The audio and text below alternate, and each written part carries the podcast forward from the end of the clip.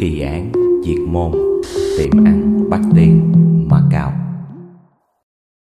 Chào mừng các bạn đã quay trở lại với kênh Chuyện mà bẻ lái. Hôm nay chúng ta sẽ tiếp tục về những kỳ án có thật trên thế giới nha các bạn.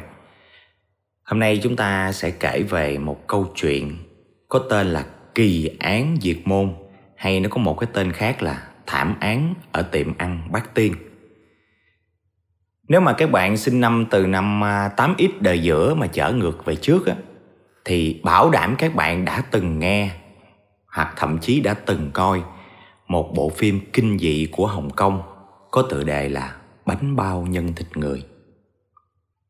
Cái bộ phim này nó được đánh giá là một bộ phim đô nặng ở trong cái giới làm phim kinh dị đó các bạn. Những hình ảnh, tình tiết rất ghê rợn diễn ra trong cái bộ phim đó mà có thể làm cho người xem phim ám ảnh dù là đã chuẩn bị tinh thần. Tuy nhiên, ở ngay chính bộ phim này thì diễn viên Huỳnh Thu Xanh đã đạt giải diễn viên xuất sắc nhất. Đây là một cái chuyện mà chưa từng có, đó là trao giải cho một cái bộ phim kinh dị ở Hồng Kông. Chuyện này cho đến thời điểm đó là chưa từng có nha các bạn. Cái bộ phim này tất cả những cái tình tiết ghê rợn cũng như cái nội dung của phim nó được xây dựng từ một vụ án có thật đó là vụ án diệt môn hay còn gọi là thảm án ở tiệm ăn Bát Tiên mà mình sẽ kể cho các bạn nghe sau đây. Đây là một cái vụ giết người mà gây chấn động toàn Hồng Kông vào năm 1985. Nó xảy ra tại một cái tiệm ăn tên là tiệm ăn Bát Tiên. Và số lượng nạn nhân là 10 người trong đó hết 9 người là những người thân ở trong gia đình. Còn một người là đầu bếp ở cái quán đó, Chết sạch 10 người. Thì khi mà cái vụ án này nó được phanh phui ra, Nó đã làm cho người dân Hồng Kông thời điểm đó rất là bàng hoàng. Tại vì không nghĩ một con người mà có thể thực hiện được những cái hành vi tàn ác đến như vậy.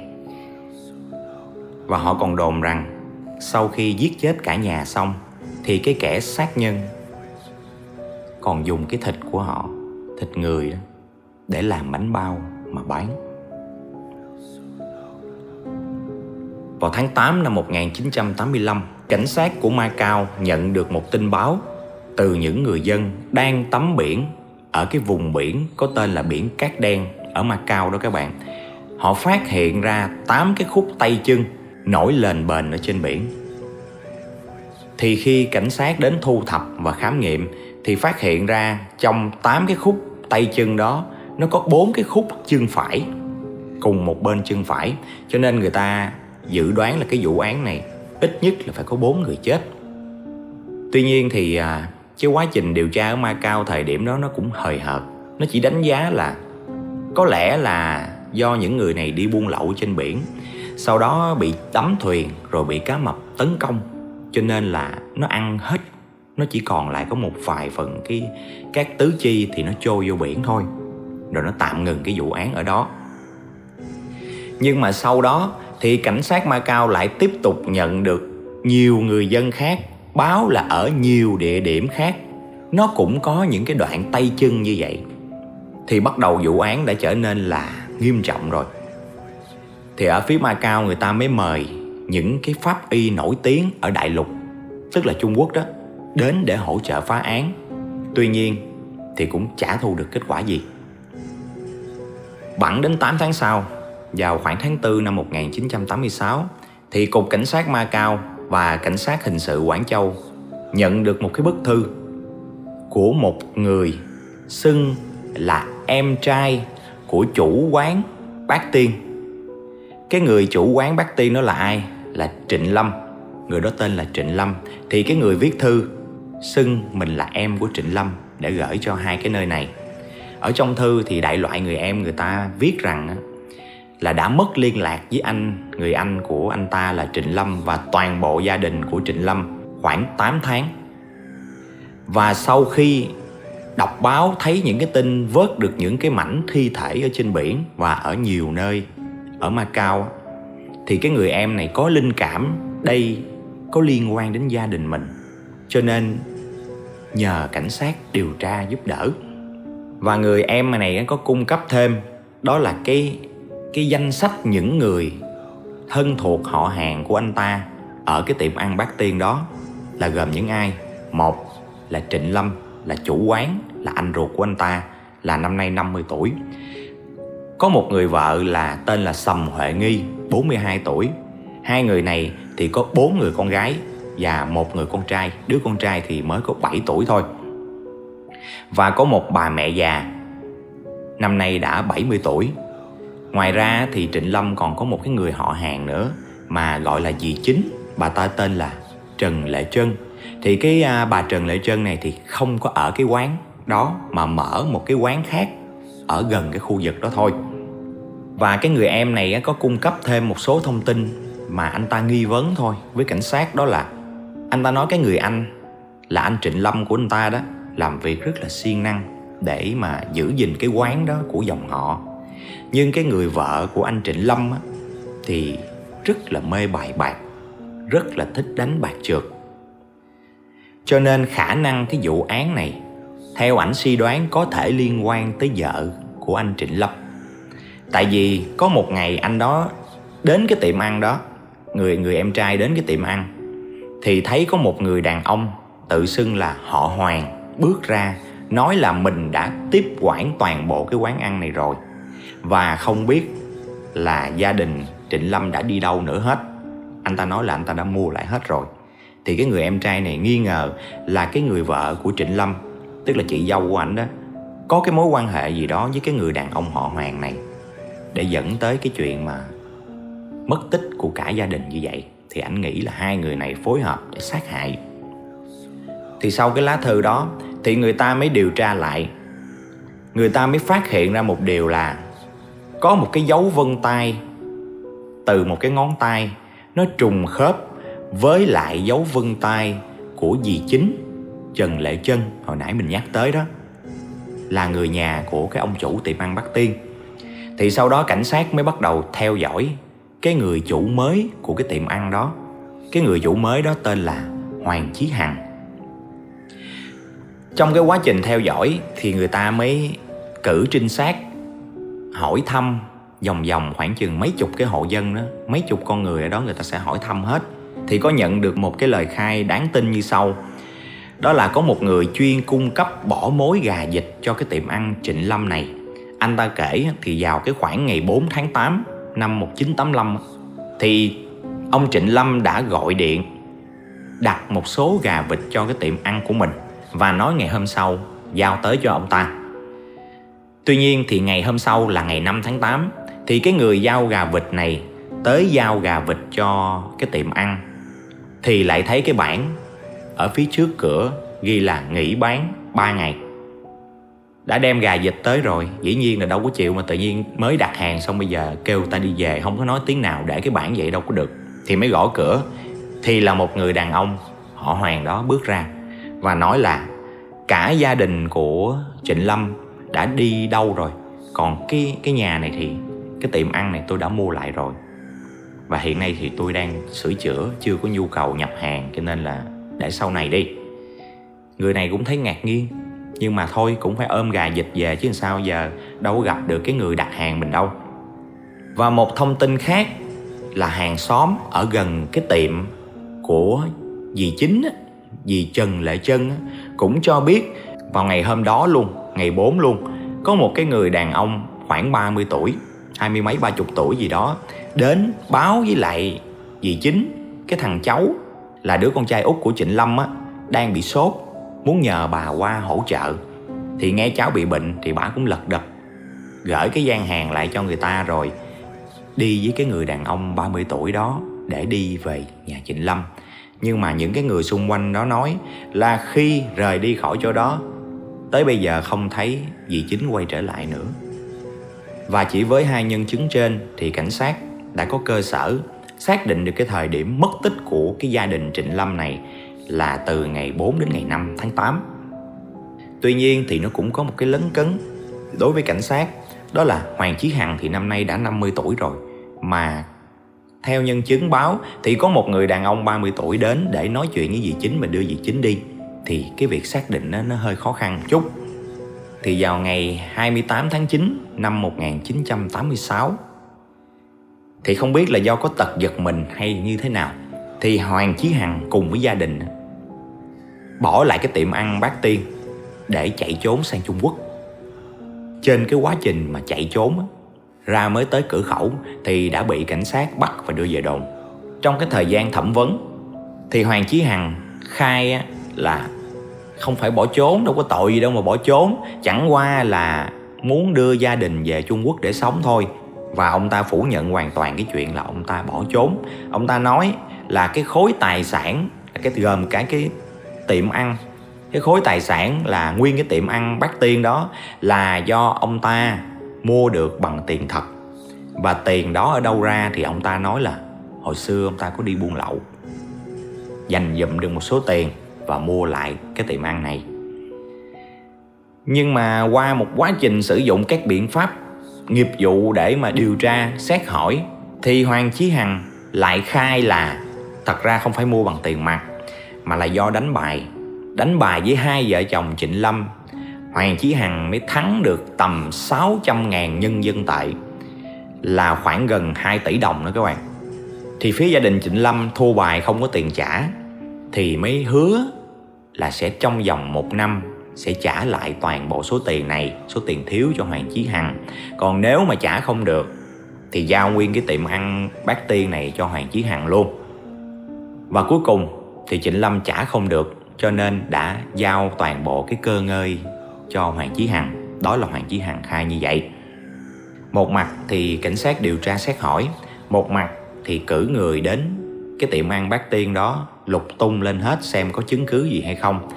Thì thấy một cái két sắt, mở cái két sắt đó ra, thì thấy ở trong đó có giấy tờ của Trịnh Lâm giấy khai sinh của năm đứa con là bốn đứa con gái với một đứa con trai của Trịnh Lâm ở trong đó. Cho nên, tuy chưa có nhận tội, nhưng cảnh sát cũng đã có khả năng để khởi tố. Thì lúc đó mới tạm giam, vô một cái phòng giam. Thì không biết có nhờ cậy hay là nhắn nhủ gì hay không, nhưng mà trong thời gian bị tạm giam có một ngày thôi, bị những cái người tù ở trong đó đánh thừa sống thiếu chết luôn. Phải đem anh ta đi cấp cứu khi đi cấp cứu thì anh ta cứ nài nỉ được bác sĩ để cho ở lại cái bệnh viện. Nhưng mà luật thì đâu có cho phép. Thấy không có gì nguy hiểm rồi, phải hoành về tù lại. Thì trên cái đường mà di chuyển về tù, anh ta đi đi đi ngang qua một cái chỗ có để một cái thùng rác. Anh ta đã lấy cái nắp thùng rác đó, cứa động mạch của mình để tự sát. Nhưng mà bác sĩ ngay bệnh viện luôn mà, bác sĩ vẫn cứu kịp và tiếp tục đưa anh ta về cái trại giam để tiếp tục quá trình điều tra. Và trong quá trình điều tra thì người ta lại phát hiện ra có một vụ án xảy ra trong quá khứ, xảy ra năm 1973 cũng thuộc về Hoàng Chí Hằng. Thật ra anh ta tên là Trần Tử Lương. Đã có một vụ án phóng hỏa đốt nhà tại Hồng Kông là do chính anh ta gây ra. Anh ta cũng thừa nhận trong cái quá trình điều tra luôn. Tuy nhiên có một điểm, đó là anh ta cứ nặng nặng không có nhận là mình giết hết cái gia đình của Trịnh Lâm. Khai nhận cái tội của quá khứ nhưng không nhận cái tội của hiện tại. Nhưng mà người ta dựng cái vụ án này lên dựa trên một cái lời khai của những người ở trong tù thì người ta nói nói chung cũng mô phỏng thôi. Và cái quá trình mà giết người của hoàng chí hằng á, là được thuật lại. Người ta nói là hoàng chí hằng đã kể cho những một cái người bạn tù ở trong đó nghe. Đó là vào cái thời điểm mà xảy ra án mạng á, thì trước đó một năm anh ta có đánh bài với vợ chồng Trịnh Lâm. Thì anh ta thắng được 180 ngàn nhân dân tệ có nghĩa là tầm 600 triệu đồng tiền Việt Nam đó. Thì cũng như hắn kể lúc đầu là Trịnh Lâm hứa sẽ trả. Trong vòng một năm còn không thì sang luôn cái tiệm bát tiên cho Hoàng Chí Hằng. Nhưng mà Trịnh Lâm đã không thực hiện lời hứa. Cho nên vào cái ngày 4 tháng 8 á, cái ngày xảy ra vụ án á, thì Hoàng Chí Hằng mới tới cái tiệm ăn này và đòi tiền. Tuy nhiên Trịnh Lâm không trả và hai người xảy ra cãi vã và xô xát. Thì lúc đó Hoàng Chí Hằng mới cầm một cái chai đập bể ra giữ cái miệng trong tay rồi mới bắt cái đứa con út cái thằng con trai của Trịnh Lâm á để uy hiếp. Thì tuy á là nhà này cũng đông con cũng đông người ở đó nữa, một người đầu bếp rồi mấy người nhà, tổng cộng 10 người đang ở trong đó mà. Nhưng mà khi mà thấy cái cậu con trai út bị uy hiếp như vậy thì cả nhà ai cũng sợ. Không ai dám tiến gần tới hoàng chí hằng, mặc dù đã hắn đang cầm cái vỏ chai kê vô cổ con mình. Nhưng mà ai cũng sợ. Trung quốc mà, người ta quý con trai lắm. Cái thời điểm đó nữa, con gái đẻ bao nhiêu cũng không quan trọng đâu, chỉ cần một thằng trai thôi là đủ rồi cả gia đình không ai dám động đậy gì hết. Thì lúc đó hoàng chí hằng mới bắt cả nhà. Người này tự chó người kia lần lượt như vậy. Cuối cùng thì chỉ còn có bà vợ thôi. Thì trong cái lúc mà bà thấy hoàng chí hằng mà siết cổ con mình như vậy, sợ nó chết, thấy nó đau, nó khóc, thì bà mới lao tới. Mà lúc đó là bà đã coi như mấy người nhà là bị chói hết là còn của mình bà là chưa có chói rồi đó. Bà mới lao tới. Thì hoàng chí hằng bị giật mình cầm thẳng cái cái mảnh chai, đâm thẳng vô cổ của bà bà vợ. Đâm một phát là bà chết tại chỗ luôn. Rồi giống như cái cơn cái cơn cuồng máu nó lên, hoặc là hoảng loạn, hoặc là sao đó, tại đằng nào cũng lỡ giết người, giống như nó nó nổi cái máu điên trong người lên.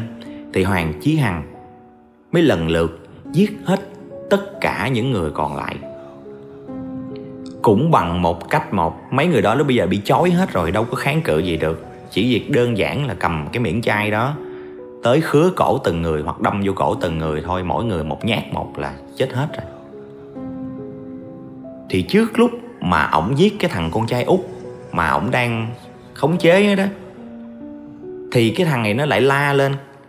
Cũng xui, cái thằng bé này nó lại la lên là thế nào gì chính cũng sẽ báo công an mà bắt ông thì nó gào lên như vậy thì cũng người quen quýnh bài chung cả năm mà.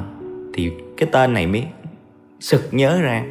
Còn một cái người họ hàng là dì chính, là bà Trần Lệ Chân ở cái cái bán, ở một cái quán cũng gần ở cái khu đó. Cho nên ổng mới dùng cách dụ Trần Lệ Chân tới, cũng tới ngay đêm hôm đó. Hoàng Chí Hằng cũng giết bà luôn ở đây. Tổng cộng là 10 người chết. Và Hoàng Chí Hằng còn nói là phải dùng hết 8 tiếng đồng hồ để rã toàn bộ cái xác của 10 cái người đó ra chia thành nhiều bịch nhỏ rồi mới đem đi quăng khắp nơi mới đem đi quăng khắp nơi. Cho nên mới có cái sự kiện người ta tìm thấy những mảnh thi thể như lúc đầu mình nói.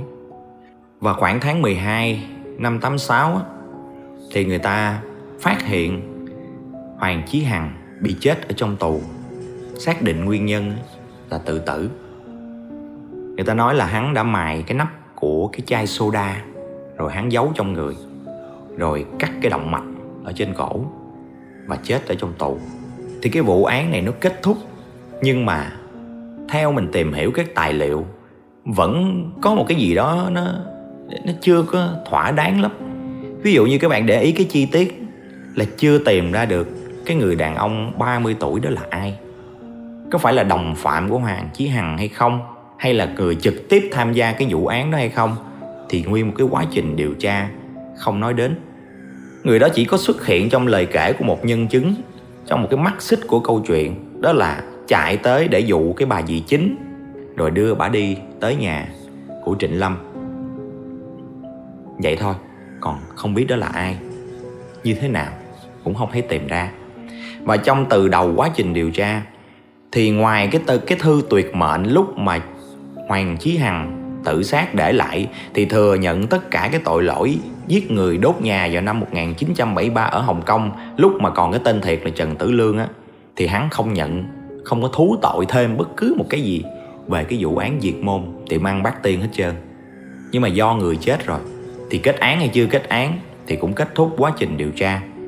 Tuy nhiên thì mình cũng vẫn cảm thấy có những cái lấn cấn trong cái vụ án này nó là như vậy và cái chuyện mà giết người, sau đó phân xác và làm, phân xác là có thì mỗi nơi mới có một cái một cái mảnh thân, thi thể của rất là nhiều người, vòng vòng ở đó. Nhưng mà cái chuyện mà lấy cái thịt làm bánh bao nhân thịt người, thì cái đó là người ta phỏng đoán thôi. Những cái người ở xung quanh đó người ta phỏng đoán thôi. Dựa trên cái chuyện là tìm chỉ thấy đa số là chân tay, chứ không thấy những phần cơ thể khác của 10 con người đó. Cho nên người ta nghĩ là những cái phần đó đã được nấu làm bánh bao. Bởi vậy nó mới có cái bộ phim bánh bao nhân thịt người. Cái vụ án này, cái tai nạn thảm khốc của gia đình trịnh lâm thì cũng xuất phát từ bài bạc. Nếu mà không bài bạc nợ tiền đến như vậy, để người ta qua đòi không trả thì cũng chưa hẳn đã diễn ra cái thảm án ở cái tiệm ăn chết cả gia đình như vậy, đúng không? Cờ bạc là bác thần bần mà ở nước nào cũng vậy ở đâu cũng vậy dính vô mấy cái đó chưa thấy nào sáng lạng được hết ok thì à, video đến đây là kết thúc nếu đây là lần đầu tiên các bạn đến với kênh Truyện Ma Bẻ Lái thì à, có thể bấm cái nút đỏ phía dưới và bấm cái nút chuông ở kế bên để à, đón nghe những vụ án hoặc là những câu chuyện ma hay khác trên kênh Truyện Ma Bẻ Lái nhé. Ok, bây giờ thì xin chào tạm biệt các bạn và xin hẹn gặp lại.